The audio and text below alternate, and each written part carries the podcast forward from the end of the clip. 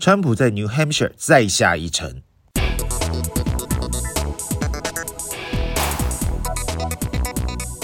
瞬息万变的世界，我们每天都被不同的新闻和观点包围。有哪些重点和热门议题是我们该知道的呢？地球观察室由地球人彭光伟主持，用多元视角分析重点话题，让你打开 Podcast 就能知道天下事。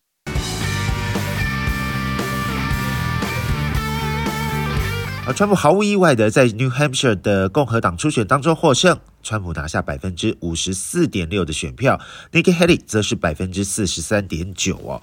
选前，Ron DeSantis 退出，转向支持川普，形成两人对决的局面。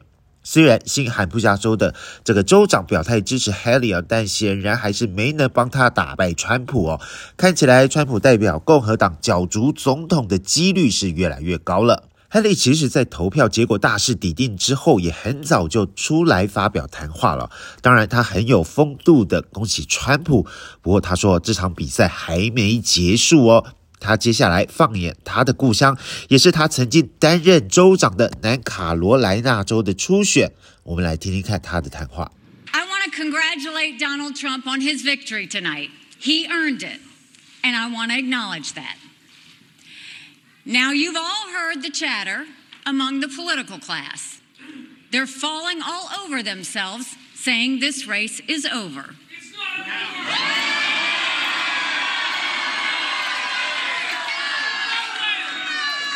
Well, I have news for all of them. New Hampshire is first in the nation. It is not the last in the nation.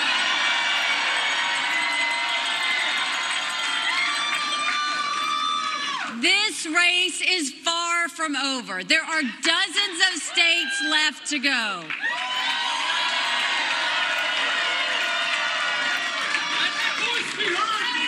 And the next one is my sweet state of South Carolina.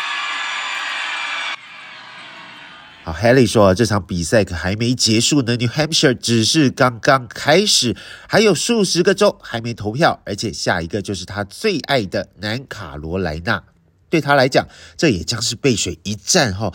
南卡是 Haley 的故乡，他在南卡当过两任州长，对他来说有非常重要的意义。虽然 Haley 是充满斗志哈，不过我们从一连串的民调数字看来，Haley 的形势实在是不太乐观。就连在南卡的民调都输给川普哦。川普在 New Hampshire 获胜之后，当然也有出面谈话，不过对比在 Iowa 表现得很有礼貌，还感谢两位对手的态度，川普这一次可是狠狠的奚落了 Haley 一番。我们来听听看川普的谈话。Oh, what a great victory.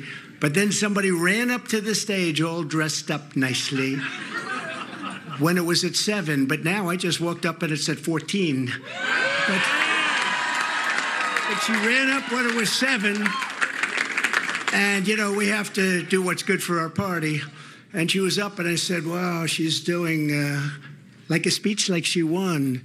She didn't win, she lost. And, you know, Last last week we had a little bit of a problem, and if you remember, Ron was very upset because she ran up and she pretended she won Iowa.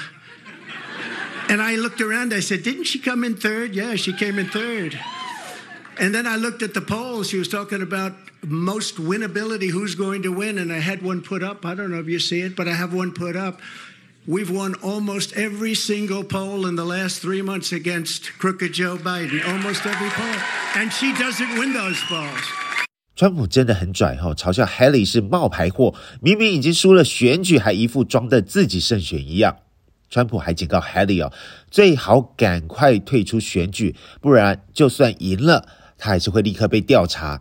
那是因为什么原因被调查呢？川普并没有说后，不过川普还不断地强调，不管如何，Haley 都不可能赢共和党的初选后。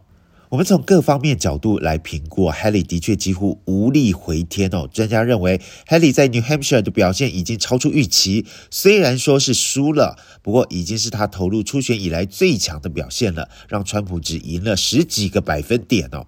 不过就在 Haley 认为竞选刚刚开始的时候呢，两党包括共和党和民主党都在 Twitter 上面，应该说 X 上面哈，呃，认为。川普就是共和党的候选人了，包括美国总统 Joe Biden 啊，礼拜二晚上就说了，很明显的，Trump 将会成为他的大选对手。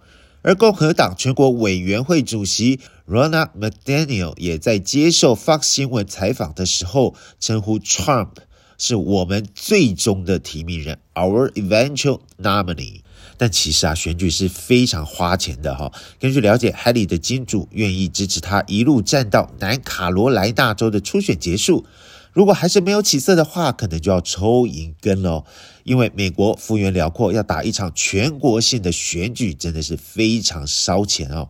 所以接下来，Haley 会面临非常大的压力，一定会有非常多人来劝他赶快退出选举哦。这对 Haley 的团队士气可能会是一大打击哦。南卡罗来纳州的初选定在二月二十四号，现在还有一个月的时间哦。Haley 也已经开始砸钱投广告了。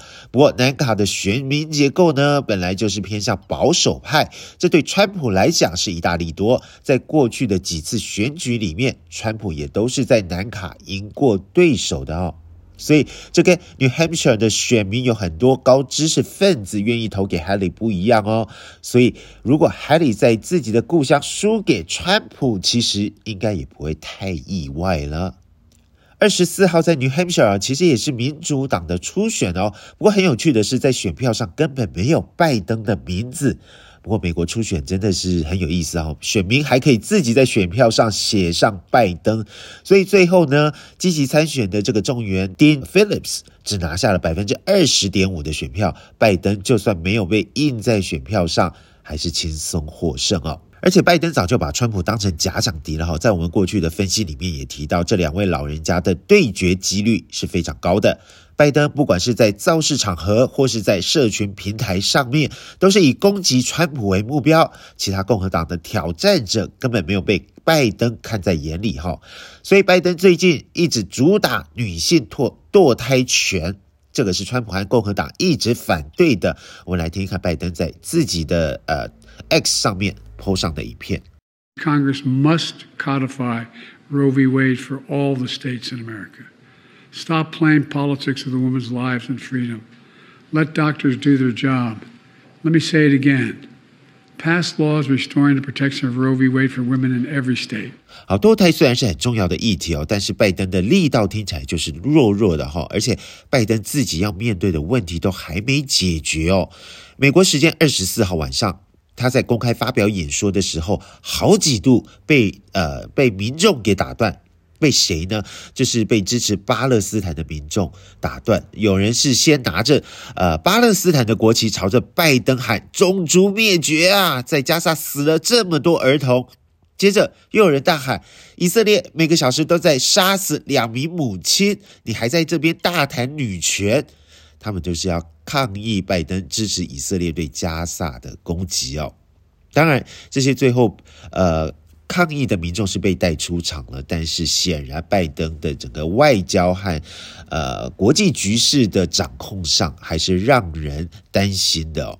好，现在拜登对上川普的戏码已经开打了哈，肯定会越来越精彩。当然，这中间还会有好几个月的时间，会有什么样的变数或是突发状况呢？我们会继续来观察分析，请持续锁定地球观察室，美选看光光，我们下次见喽，拜拜。